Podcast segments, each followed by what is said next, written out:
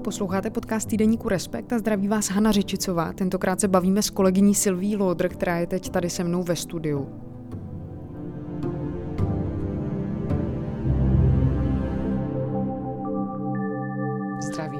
Ahoj Silvie. Ty jsi psala do aktuálního čísla Respektu velký text o nerovném přístupu, zejména na uměleckých školách ke studentům, studentkám a o vztahu studentů a studentek k jejich pedagogům a pedagožkám. Dneska se tady budeme bavit přesně o tom nerovném přístupu, o tom, co ty jsi zjistila a taky právě o iniciativě Nemusíš to vydržet. Můžeš prosím začít tím, že bys třeba přiblížila, co to je vlastně za iniciativu, kdo to dělá, kdo zatím stojí? Ta iniciativa uh, má stále teda více členů, tak jak uh, pokračuje její působení, nicméně na jaře u jejího vzniku stála trojice uh, studentů a studentek. Je tam studentka herectví, student produkce a studentka scenografie. A oni se vlastně začali bavit o tom, jaké mají oni osobně zkušenosti se studiem na DAMu. Pak to trošku rozšířili ještě na své kamarády a zjistili, že vlastně ty zkušenosti jsou podobné a rozhodli se, že eh, minimálně v tom prvním kroku, že tu situaci nějak zmapují, udělají takovou anketu, rozeslali prostě mezi taky za své známé a kamarády takový jako velmi otevřený dotazník a následně uh, ty odpovědi, které se jim sešly, tak se rozhodli, protože jsou na divadelní fakultě, tak se rozhodli zpracovat formou takové performance, která proběhla na konci června před na budovou DAMu. jsou odpovědi studentů a studentek z většiny z DAMu, ale též z JAMu na otázku, jak by vyjádřili svou zkušenost ze školy jedním slovem. Tuto otázku jsme jim mimo další položili prostřednictvím anonymního formuláře v dubnu tohoto roku. Ta iniciativa je strašně zajímavá v tom, že ona neodhaluje jenom, nespouští jenom debatu o tom, jak řešit ty konkrétní situace, které tam popsali, ale vlastně ohromnou škálu ještě jiných témat, které se vůbec fungování té školy jako takové dotýkají a obecně toho, jakým způsobem učíme lidi, jakým způsobem funguje prostě mentoring, nějaký vztah mezi školou a praxí, jako celou řadu vlastně strašně zajímavých otázek, které by případně mohly vést jako k velkým reformám toho akademického prostředí. Co třeba bylo vlastně v tom dotazníku? Jaké odpovědi těm iniciátorům a iniciátorkám přišly? Oni to vlastně vůbec nevymezovali nějak konkrétně, oni to dali skutečně jako velmi, velmi otevřeně, jaké jsou zkušenosti se studiem. A právě taky uh, jim přišla velmi široká paleta odpovědí, které vlastně tou, tou šíří ukazují, práce, že ta škola nemá jenom jeden typ problémů. Rezignace, arogance, disrespekt, zmiozel, stažený žaludek, úzkost, křeč, strach, úzkost, ponížení, sebepřijetí, a ty zkušenosti byly od zahraničních studentů, kteří platí nemalé školné a mají pocit, že ta škola jim za to nedává adekvátní protihodnotu, že se k ním někdo nechoval úplně tak, jak by očekávali, že se k ním bude chovat, přes uh, příklady vyloženého sexismu, který uh, byl tedy ne výhradně, ale především směřován vůči studentkám, které třeba měly ambice se zabývat obory, které jsou tedy tradičně vnímány jako mužské, což je typicky režie nebo scenografie. Tam třeba zmíním uh, jeden ten případ, který tam zmiňuji v, uh, v tom textu, že studentka v, v, jednom, v jednom momentě dostala epileptický záchvat. To znamená situace, která nijak nesouvisí s jejími s jejím talentem nebo s jejími intelektuálními schopnostmi. Mám jeden příběh, který mě snad mrzí ze všeho nejvíc. Kamarádka během klauzur dostala záchvat, epilepsie. Všichni jsme byli překvapení, nevěděli jsme, co se děje, protože se to do té doby nestalo. Všichni studenti se okamžitě zmobilizovali, volali sanitku, snažili se pomoct. Pedagožky se v zápětí přidali také.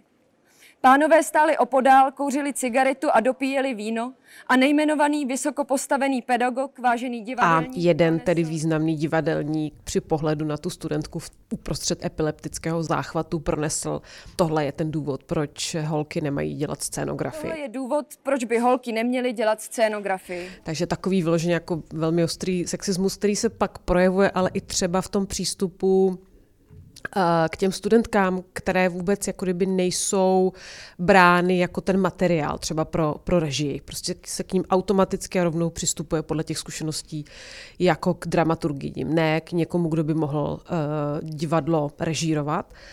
Až po uh, situace, které by šly popsat jako překračování hranic nějakého vzájemného vztahu, kdy skutečně ten vztah mezi pedagogem a studentkou předoste do nějaký vztah milostný, což vlastně tam, že vždycky velmi záleží na konkrétních okolnostech a kontextu, ale určitě je velmi alarmující ta zkušenost té, té studentky, která říká, že měla strach, co nastane, když toho vyučujícího odmítne nebo když to nějak nedopadne. Čili tato konkrétní zkušenost vlastně uh, ukazovala, že uh, vztahy mezi pedagogy a studenty či studentkami vlastně vždy záleží na tom kontextu. Nemusí to být nutně problematické, pokud ten vyučující ku příkladu učí někde jinde, byť samozřejmě je to do nějaké míry rizikové, ale tady šlo skutečně o to, že ona se bála co se stane s jejím studiem, případně i další kariérou, po té, co ten vztah skončí, nebo pokud ona ho ukončí ona, ona třeba odmítne toho vyučujícího. Takže to je ta typická situace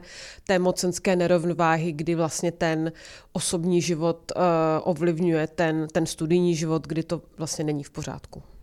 Ty se s tomuhle tématu, tomu nerovnému přístupu ke studentům a studentkám věnovala nejenom stran uměleckých škol, ale před časem si taky psala eh, text, kde se vlastně bavila s jednou právničkou o výzkumu spolku Mladí lékaři, který se právě zabývá nerovností v přístupu ke studentům a studentkám lékařství.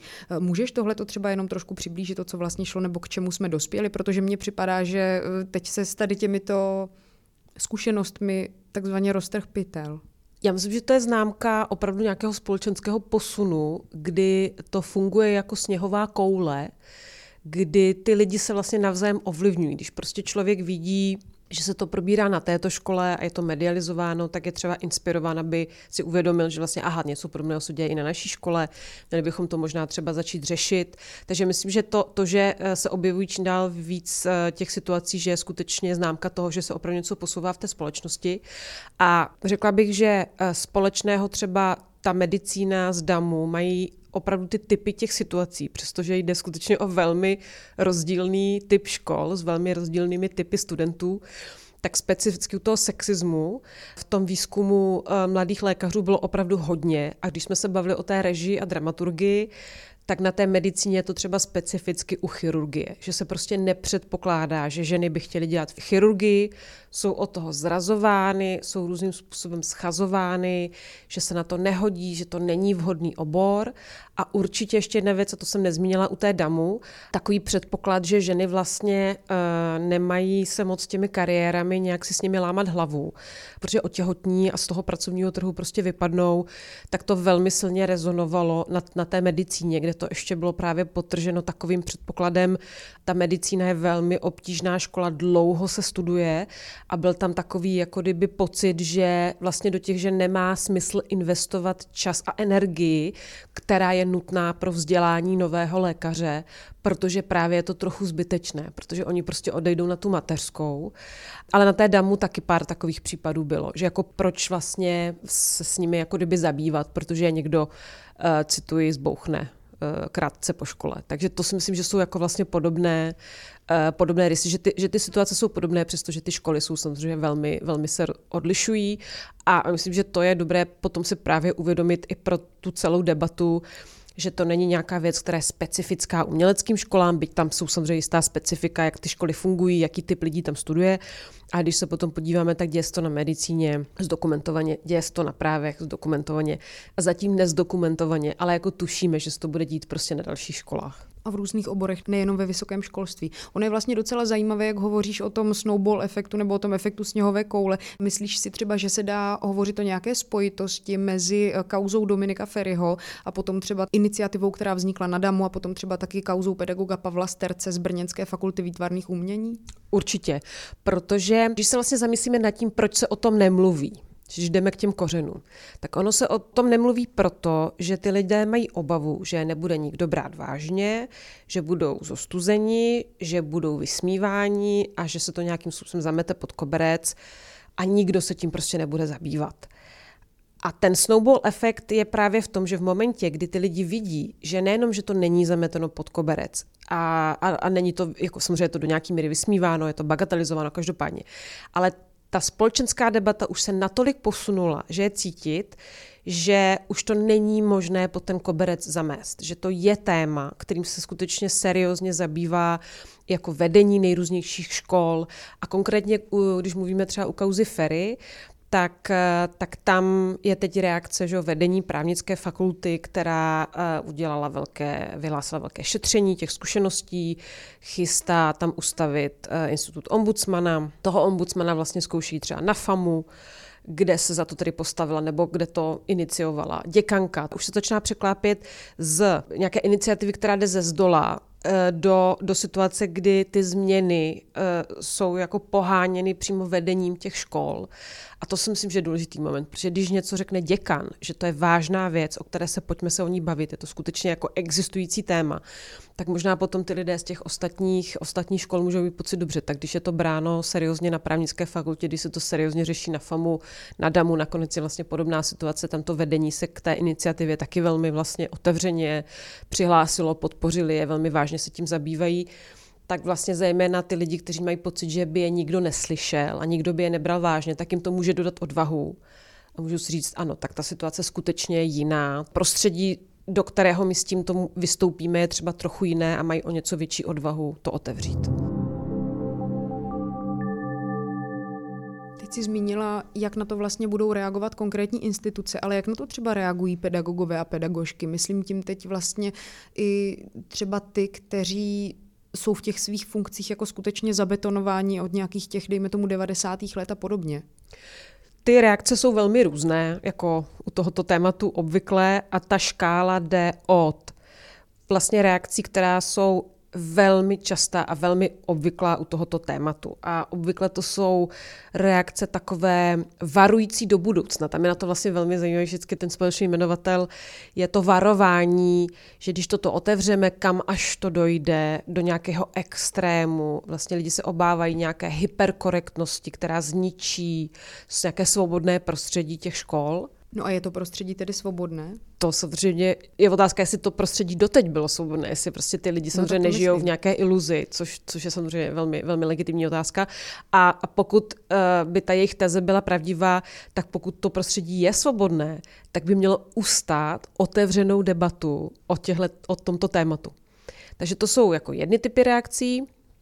Druhé typy reakcí jsou uh, takové zděšené, a, a překvapené, že něco takového se děje, což lidi, kteří to prostředí znají, tak tomu moc jako nevěří, protože většinou ty, tyhle historky prostě kolují po těch školách až po jednoznačnou otevřenou podporu té iniciativě a skutečně postoj, pojďme to vzít vážně, pojďme se skutečně začít bavit o tom, jak tu školu proměnit. A když se zmiňovala lidi, kteří uh, třeba v těch institucích působí dlouhá léta, dokonce dekády, tam je to je vlastně jako velmi zajímavá situace, to je vlastně jeden z těch problémů, který ta iniciativa specificky na DEMu uh, odhalila, kdy na té škole se mluví o tom, že zejména jednu z opravdu z nejdůležitějších kateder, což je katedra činoherního divadla, vede téměř 30 let a dalších asi zhruba tři roky ji povede ředitel Národního divadla Jan Burian, což je problematické z několika důvodů. Jednak proto, že už je to opravdu dlouhá doba a existuje názor v té komunitě, že to, že je tam dlouho, tak znamená, že ta katedra nějakým způsobem stagnuje, nepřicházejí tam nové podněty z divadelního světa, no, nový, nový prostě pohled na ten, na ten obor, což samozřejmě pan Burian odmítá, že, nebo někteří další, teda ty pedagogové. A taky ale, eh, a v téhle debatě je to důležitější pohled nebo rozměr té věci, to znamená, že když eh, někdo takto dlouho sedí na takto důležité eh, židli a zároveň je ředitel Národního divadla a zároveň je v nejrůznějších dalších profesních organizacích, tak má takovou moc nad studiem a kariérami těch studentů a studentek, že to opravdu vytváří extrémní nerovnováhu v tom vztahu. A tím pádem je velmi vlastně obtížné se proti něčemu takovému ozvat a vlastně vymezit. A vlastně jako kdyby to prostředí té školy tato situace jako ovlivňuje negativně podle poměrně rozšířeného, rozšířeného názoru na té škole. To je vlastně pravda, protože si říkám, že tím pádem nějaký člověk může ovlivnit život jiného mladého člověka třeba od eh, věku po maturitě skoro až do důchodu a to vlastně ani moc nepřeháním. Já se Přesně docela, tak. já se docela zamýšlím nad tím, jestli je možné vést eh, vysoké školy tak nějak třeba trochu nehierarchicky, myslím tím teď ty umělecké. Narážím na to proto, protože uh, jsem si vzpomněla na iniciativu Ateliér bez vedoucího, uh, kdy jsem asi v roce 2017 četla rozhovor s Jiřím Žákem Novákem a Davidem Přílučíkem, což byli studenti uměleckých škol a docela vlastně kritizovali přesně ten mistrovský a učňovský systém toho vysokého školství, kdy v čele ateliéru stojí zkrátka nějaký jeden umělec, který tu funkci většinou má za zásluhy, má extrémní vliv na to, jak vlastně budou často i práce těch studentů vypadat a jak bude vlastně vypadat celé to studium. A říkám si, jestli vlastně tedy není konečně už čas eh, na to, aby nastala velká změna i v tady tomhle. Já se musím bez mučení tedy přiznat, že až tak nejsem seznámená s jako prostředím uměleckých škol ve smyslu, podle jakých zákonitostí fungují a co je pro ně lepší a co není lepší. A vlastně nemyslím si, že tady ten způsob toho vedení těch ateliérů je jediný důvod, proč tam ty problémy jsou. Protože znova na, na medicíně nejsou ateliéry a na právech taky nejsou ateliéry a mají tam podobný problém. Na straně druhé vlastně všichni lidé, kteří teda, nebo většina lidí, se kterými jsem mluvila i vlastně, eh, co se týče té debaty na FAMu, tak na té DAMu, říkají, že to prostředí těch uměleckých škol je právě specifické ve velmi úzkém vztahu mezi těmi vyučujícími a těmi studenty z povahy věci, protože je to vlastně jaká kreativní činnost, velmi často je málo lidí v tom ročníku, že? zase když to srovnáme s těmi právy, tam je desítky lidí prostě v ročníku, tady je jich jako pár. Takže vlastně jako z podstaty věci to je prostředí tak, takto specifické. Na straně druhé si nemyslím, že by to bylo prostě něco, co je nějak vytesáno do žuly a co by se nemohlo změnit. Mění se modely vyučování neustále. Nakonec podívejme se na, jak se změnila, jak změnila uh, vyučující modely pandemie. Takže pokud vlastně ty aktéři na těch školách zjistí, že ten model těch ateliérů je skutečně to, co problematizuje celé to studium a že existuje nějaký jiný model, to je něco, co na těch školách se určitě řeší a bude se, bude se debatovat. Taky děkuju. Taky děkuju. To byla redaktorka Silvia Lodr, její text o iniciativě Nemusíš to vydržet najdete v aktuálním čísle Respektu. Jeho tématem je pokles předvolebních preferencí Pirátské strany, který jsme s šéf-redaktorem Erikem Taberem, redaktorkou Bárou Chaloupkovou a kolegou Tomášem Brolíkem rozebírali v pondělní epizodě. Tu najdete všude, kde jste zvyklí poslouchat podcasty, i na našem webu Respekt.cz a já se těším příště. Hana Řičicová.